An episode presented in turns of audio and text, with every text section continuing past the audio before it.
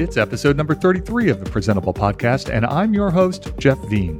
Today on the show is web animation expert Rachel Nabors. We talk about her new book, Animation at Work, and how to find the appropriate use of animation on the web by understanding human perception and cognition, and how these powerful new capabilities require significant responsibility. So let's get right to it.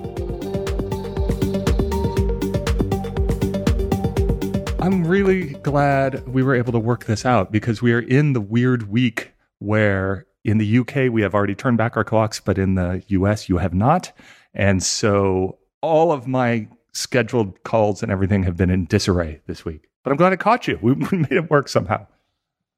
Yeah, I'm so glad, Jeff. It's been oh, it's been a couple of years, I think, since we last chatted.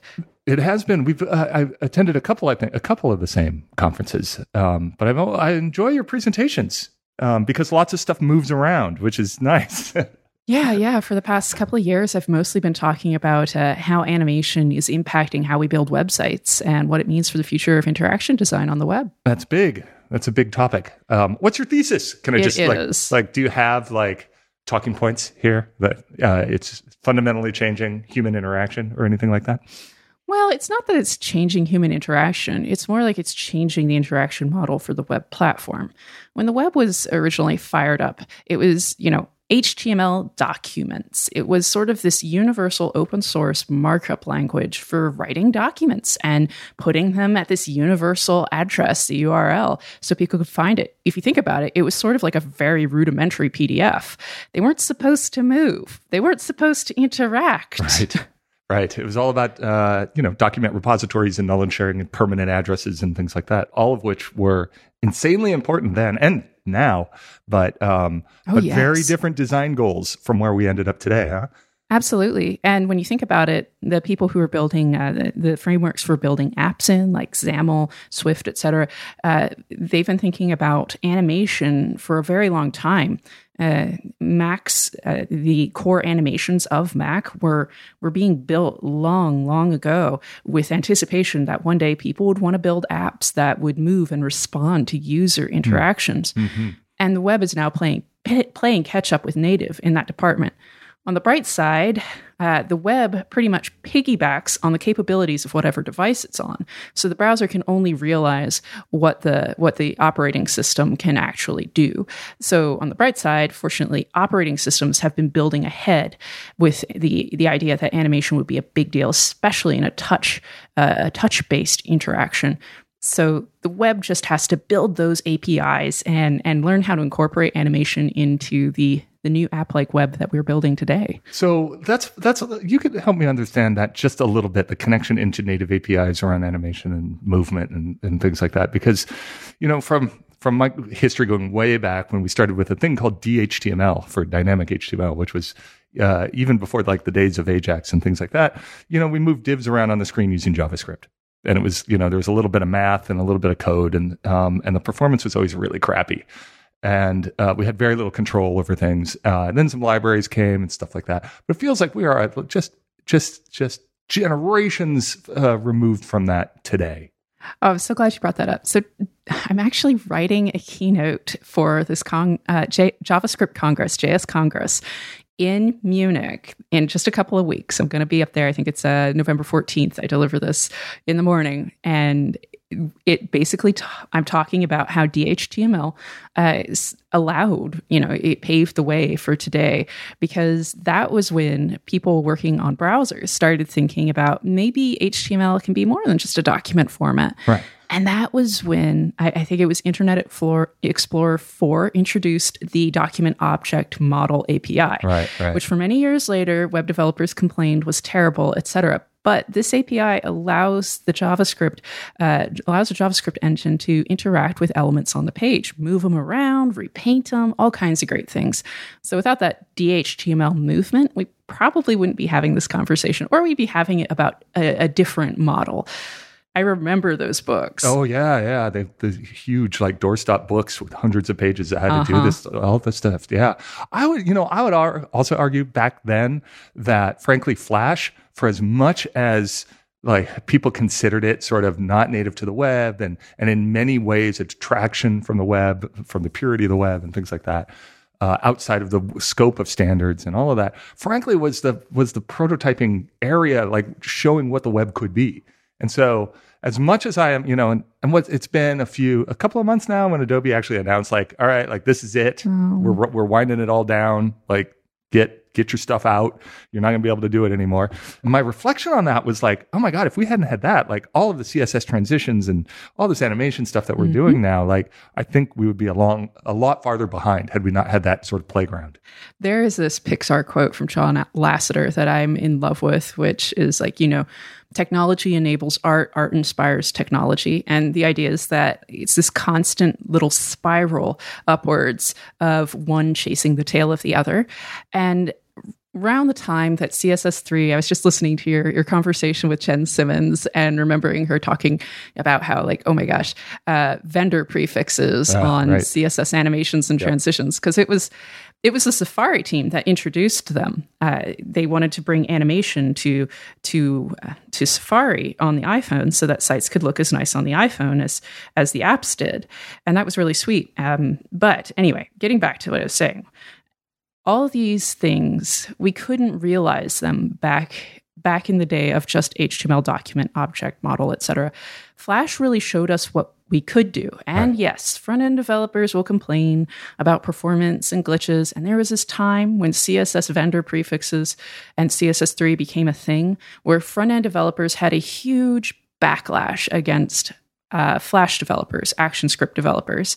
I remember this was around the time I started getting on stages and speaking about animating things with CSS and, and JavaScript.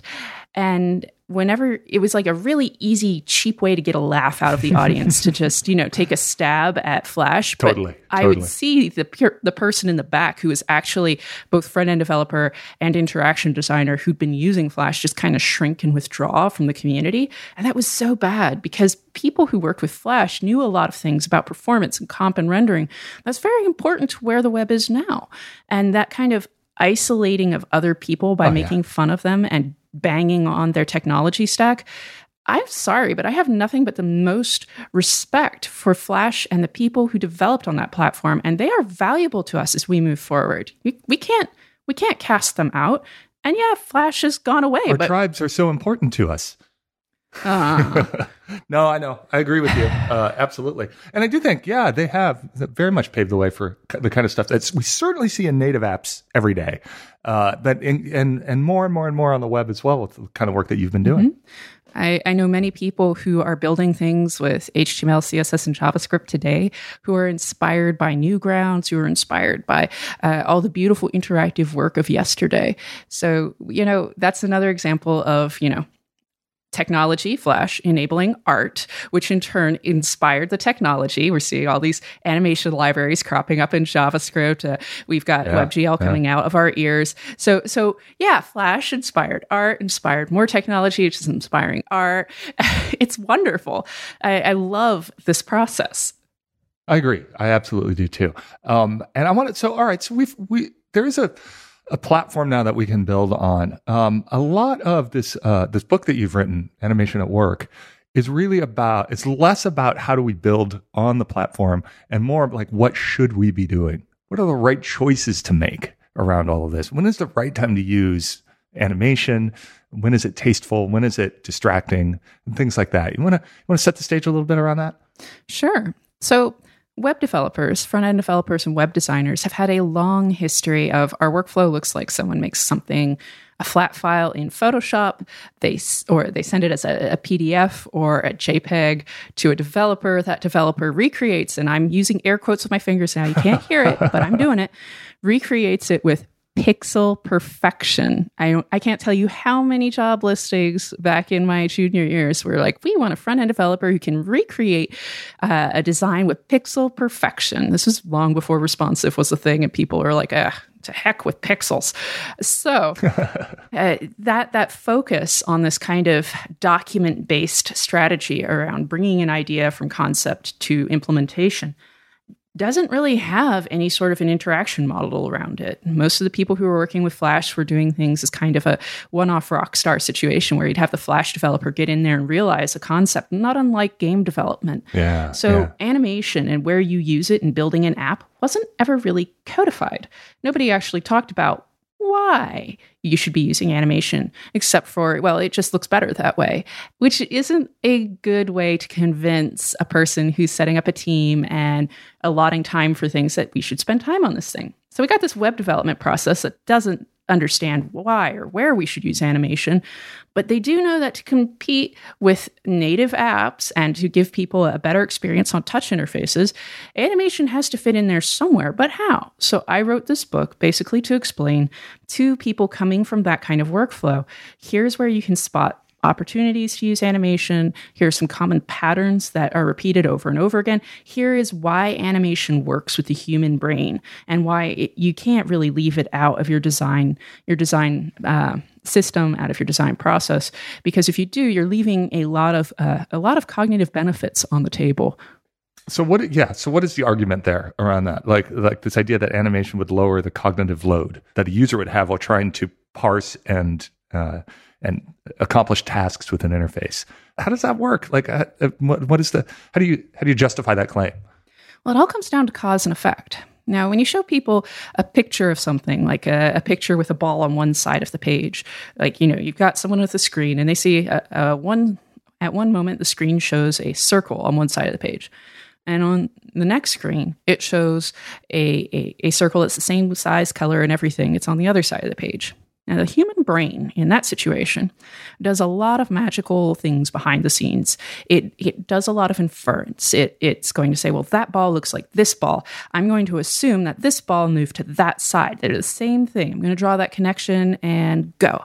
That requires a lot of cognitive processes. It's a, it increases cognitive load for a person to have to constantly be tracking all these individual objects and drawing inferences between cause and effect and which one is which and where they are and what's changed.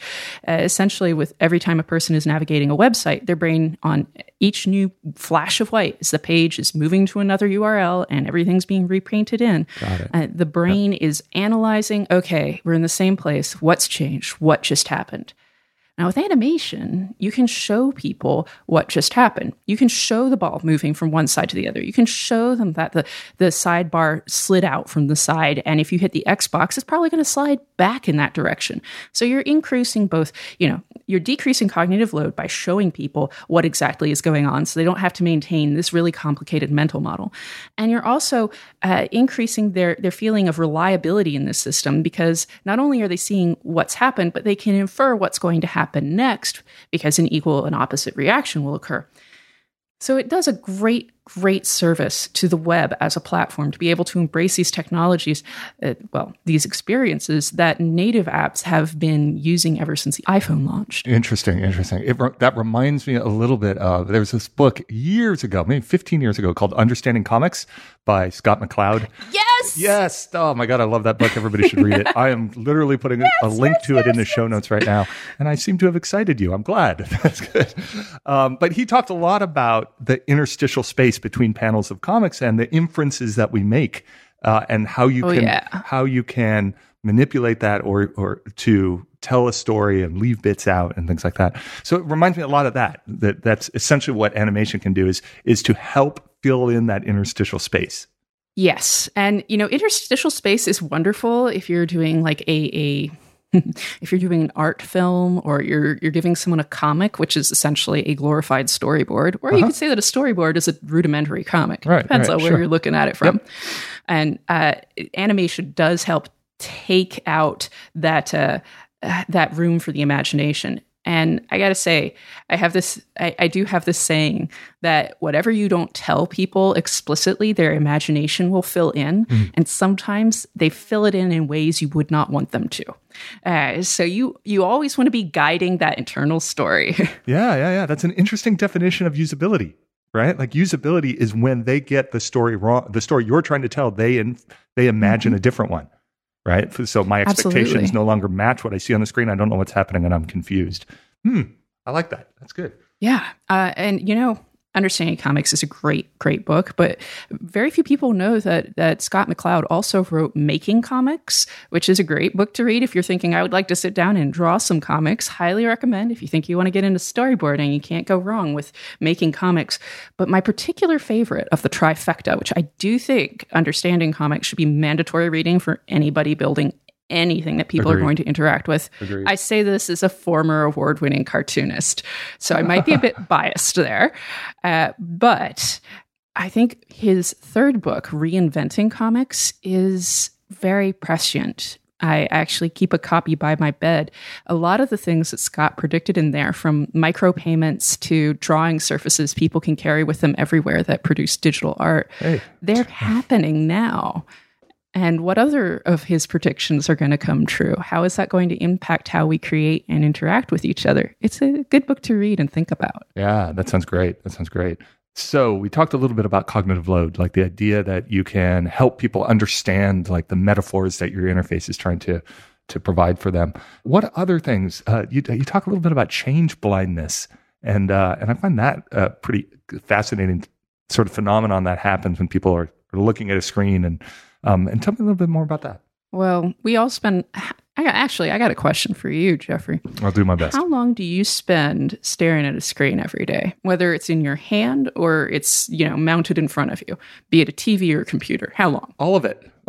all of it. I don't know. Uh, right, right, right. It's it's continuous throughout the day, uh, except for explicit moments of like you know going to yoga class or something, where where I but but for the rest of the time it's just all the time oh my god i need more of those moments in my life so all right when you're looking at a screen you know how you get into that focused mode where you don't really notice what's happening around you like mm-hmm. someone could be dancing off to your peripheral vision and you just wouldn't even notice that right. they got up out of their chair that is kind of a tunnel vision. And it's really common when people are working with screens whether you're like totally focused on a cinema screen or you know you're staring at your phone and not paying attention to oncoming traffic or tripping on a curb like i did the other night ouch. Uh, do not text and walk across streets people. It's just bad news. So this is a form of kind of tunnel vision of or even change blindness the the peripheral of our vision uh, over on the edges of our retina actually doesn't see. It doesn't necessarily send a lot of visual signals back to the brain. It, it's sensitive to contrast and motion. In fact, at the very, very tip of your, your retina, the very edges, uh, it doesn't even send visual signals back to the brain. It just tells the brain you should move the eye in this direction if there's a strong motion detected. It's pretty interesting, right? So, one of the issues with change blindness is sometimes people start ignoring the messages coming from their peripheral vision. Right. Their brain just focuses in on that what is right in the center of its fovea. And and what happens is it doesn't it doesn't really notice if like a sidebar completely updates or maybe you know this ad has been jumping around uh, at the bottom of the page and the brain is just like i'm going to ignore the the stuff at the bottom of the page because that's changing too much. So that's kind of change inducing change blindness, uh, mm. as opposed to just you know human focus inducing change blindness. Now, this can be a problem when you're trying to get people to interact with the system. Perhaps people are using an app that will alert them when their house is being broken into or their children need something from them. You don't want them to just not realize that, you know, part of the, the, the interface they're using just updated to tell them this important information.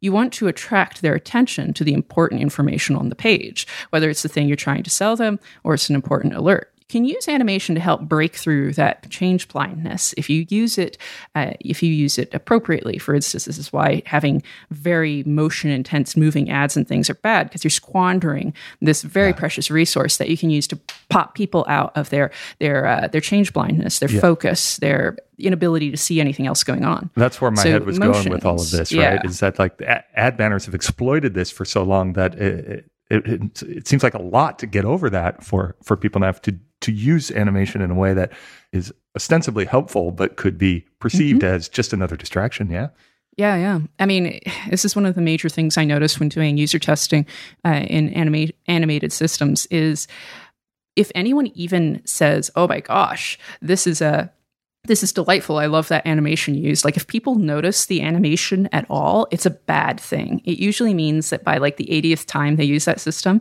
they're going to find it slow, they're going to find it annoying. Yeah, they're going to they're going to not like it. Like, you know, Microsoft's Clippy, remember that? I thought he was so cute when I first met him and then after a while it was like how do I turn this thing off? Yeah. So there's a lot in the book about how you want to make sure that your animations are discrete, so you're not ramping up the uh, the change in inputs and overwhelming your users. This week's episode of Presentable is brought to you by Pingdom. Start monitoring your websites and servers today at pingdom.com slash relayfm. You'll get a 14-day free trial, and when you enter offer code presentable at checkout, you'll get 30% off your first invoice. Pingdom is focused on making the web faster and more reliable for everyone who has a site, and they do this by offering powerful and easy-to-use tools and services. For example, if you're a Pingdom user, monitoring the availability and performance of your server, database, or website will be a breeze. Pingdom takes care of this by using more than 70 global test servers that emulate visits to your website, checking availability as often as every minute. These days, websites are becoming more and more sophisticated and often include several dependencies, such as contact forms, e commerce checkouts, logins, search functionality, and loads more. So Pingdom makes it possible to monitor the availability of all of these key interactions that people will have with your site. And it's not just about the whole site anymore. Look, let's be real. Stuff breaks on the internet all the time. Every month, Pingdom detects like 13 million outages. That's more than 400,000 outages every day. So, regardless of whether you have a small website or managing complete infrastructure, it's super important to monitor the availability and performance. All Pingdom needs is the URL you wish to monitor, and they'll take care of the rest. When Pingdom detects an outage, you'll be immediately alerted so that you can fix the error before the downtime affects you. You don't want to get caught out when someone wants to access your website, so you need Pingdom. Check it out today, and you'll be the first to know when your site is down. So go to pingdom.com slash relayfm for a 14-day free trial and use code presentable at checkout to get a massive 30% off your first invoice. Our thanks to Pingdom for their support of this show and all of Relay FM. So let's talk a little bit about you mentioned workflow earlier and how teams and, and process might uh, accommodate bringing animation into uh, the the products that they're working working on because you know we have this tradition of like swapping documents back and forth, like PDFs of, of wireframes or mockups or whatever that then developers work on. Um, but it feels like we really have to get into these interactive systems, whether they're you know some of the prototyping tools that are out there, or even like doing things in Keynote to be able to get the basics of animations together. Like, how are people managing all of that these days? To be honest, I've used Keynote quite a bit myself. I, I need to update my own workflow because I'm a Keynote and storyboards kind of lady. Mm. But but the important thing to notice here is how much how people build for the web is changing. Uh, if you talk with any teams in like a tech hub like Seattle or San Francisco, you'll find that they aren't sending each other PSDs anymore. You will have like a designer who will make something in Sketch, then you'll have someone port Sketch into InVision mm. uh, or, yep. or Framer. And those tools, these prototyping tools, have animation baked in. So then, I mean, it makes sense that you would prototype it, you would bake the animation in, you would hand it to people to use, see if it works. You don't actually start coding uh, a, a, final product until you're uh, you're assured that this is the interaction that you want. This is the one that people respond best to. It's getting harder and harder to find uh, large companies, at least, that don't have animation baked into a prototyping process. The prototyping role has expanded uh, such to the point that uh, front end development roles are are more common in small to medium sized companies and shops than they are in large companies that can afford to have uh, full time prototyping departments. So we've seen that bringing animation to the web workflow has changed this workflow. It's changed the tool chain, uh, and that if anybody wants to build things like you know Photoshop pardon, um, Adobe made Adobe XD. And at, at, first, Adobe XD didn't have any animation tools in it. It's a little kind of like a wireframing, uh, a wireframing program, and that is like their number one thing that they've been working on is bringing animation to their prototyping tool because there's no way it will be relevant without it. Mm, which, frankly, would probably end up looking a lot like Flash, you know, um, uh, as it all comes around. Like InVision. Yeah, yeah, yeah. So in all of that, I think you know one of the things that I've been um, spending a lot of time uh, working with people and thinking about is around style guides and their implementation across bigger and bigger companies. And uh, tool, Yes. tooling around that. I think it sounds like the equivalent for a uh, like a set of animations would be more like a almost a physics model, right? Like everything should feel as if it has the same, uh, for lack of a better word, gravity to it. Uh, is that something you see as well? I've noticed this. I, so I, I worked with Salesforce on their Lightning design system on the motion portion. It's interesting how we've seen the word style guide being supplanted by design system. Uh-huh. And I think part of this is because the web is not just a document. It's it's interactive. It's kind of app-like. It's kind of document. It could be anything. So companies that have more of an app-like interaction model tend to be getting design systems. Those design systems include interaction patterns. They include like animations should last for this amount of time. Animations should use this easing, you know, the rate of change, whether they, it's a, a speed up and a slow down or a, a slow acceleration, etc.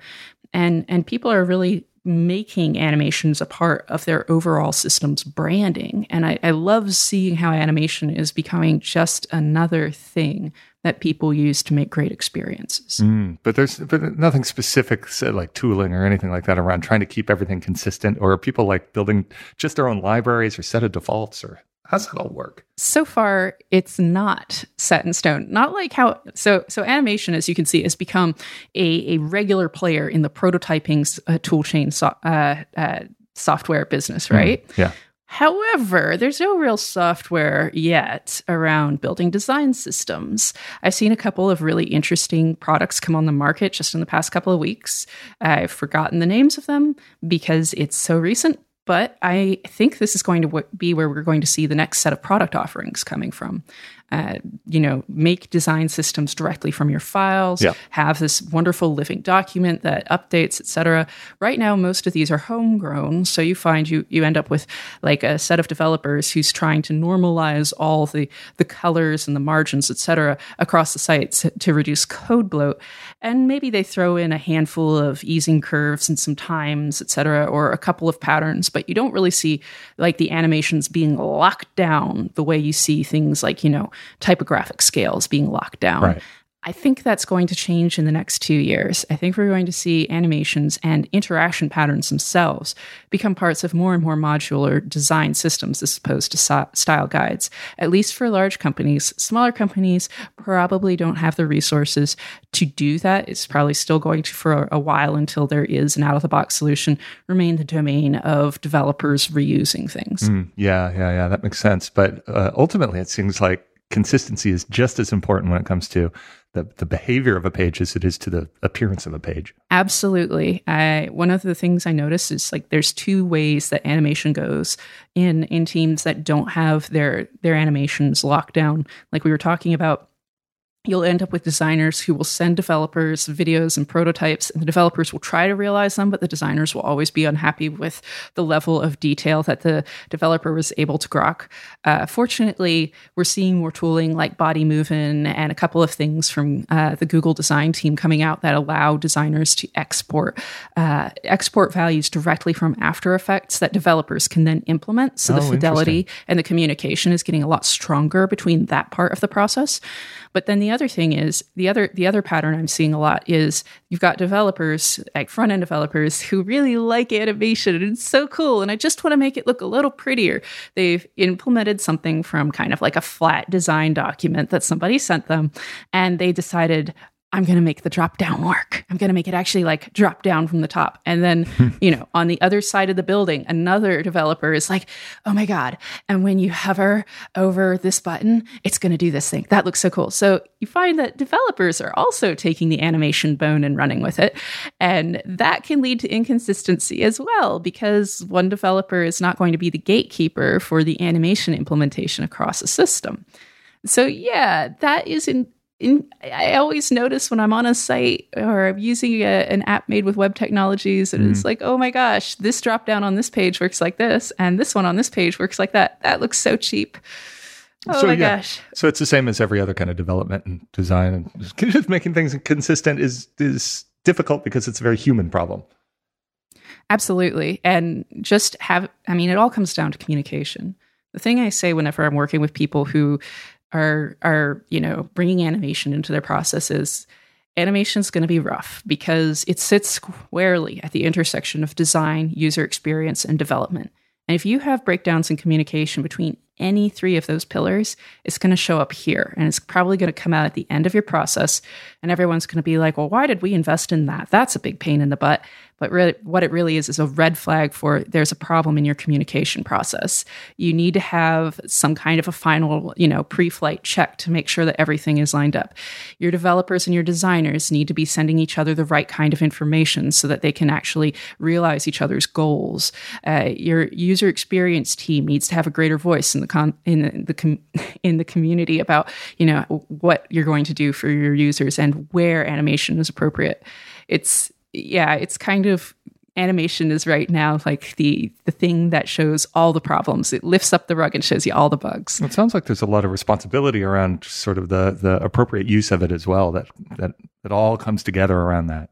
That um uh it, it's it's very easy to get carried away. Absolutely, and you know, there's not just a budget of time that you have to spend on implementing these things there's also the budget of the device's performance. If you're on a very small or lightweight device and it doesn't have a lot of resources to animate things perfectly, that can be a problem too. So you really have to like balance what you want to do and pick and choose your battles with animation, which can lead to some very interesting conversations between uh, different parts of the company that prioritize different things. Uh, imagine, imagine, uh, not the least of which is the accessibility of, of the product and, and the implications to that as well.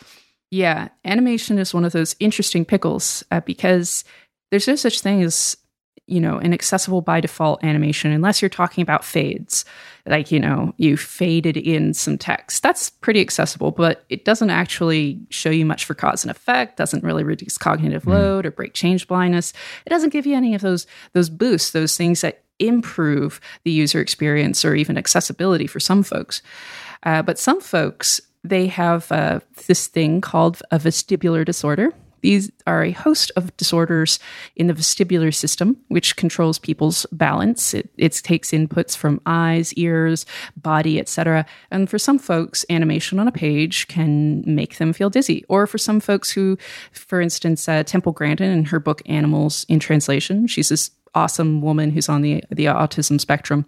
She writes about how those animated screensavers are incredibly distracting to her and you know, various people in her community. So hmm. sometimes animation can be a double edged sword. It can, with one hand, deliver a better experience to some kinds of people and deliver a worse experience for others with the other hand. That's why it's important to offer users choice in how they experience your creation. Mm-hmm. I'm a big proponent of letting people turn animation off. Uh, Safari team has introduced this really wonderful media query that will respect people's reduced motion preferences. You can tap into that and say, hey, right, right. if a person doesn't want motion, all the CSS animations, nix them. Yeah. That's and great. So we're having this conversation, but it's like at the bleeding edge of interaction right now. Yeah, yeah, yeah. Well, that's great stuff. So the book is called Animation at Work. It comes from our friends at A Book Apart. I have a link to that in the show notes, and I encourage everybody. It's great. It's a, uh, it's very concise. It's a short read, densely packed with lots of valuable stuff. So thanks for writing that. I appreciate that. Um, thank you for reading it. yeah. And you are Rachel Nabors, both on rachelnabors.com, good place to see a lot of your writing and stuff like that, and Rachel Nabors on Twitter. So um, you can send people there. Anywhere else or anything else you want to mention? If you, I would love to give a shout out to the uh, animationatwork.com uh, Slack community. If you go to slack.animationatwork.com, it's a great place to meet people who are working with animation, not just on the web, but also with interfaces for uh, app development, etc. There, we've got everything from novice to expert community leaders there. It's a great place to get started and meet people who are puzzling out these big problems too. And if you love web animation, I've got a newsletter at webanimationweekly.com. It's the best news in this growing space you can get delivered to your inbox every week. You are good at this, at the uh, marketing. Well done. that sounded very oh, it's professional. easy when you got a great community. I like that. That's great. I will put links to all of those in the notes uh, for this episode. Rachel, thanks so much for being on the show. I really appreciate it. Great conversation. Thanks for having me, Jeff. So good to talk with you again. And that's another episode of Presentable. Hey, got any questions? You can email us at hello at presentable.fm or get in touch via Twitter by following Presentable FM. We hope you've really enjoyed the show, and if you do, could you take a moment and give us a rating on iTunes? It really helps, and we'd really appreciate it. Thanks for listening, and until next time, I'm Jeffrey Veen, and this was Presentable.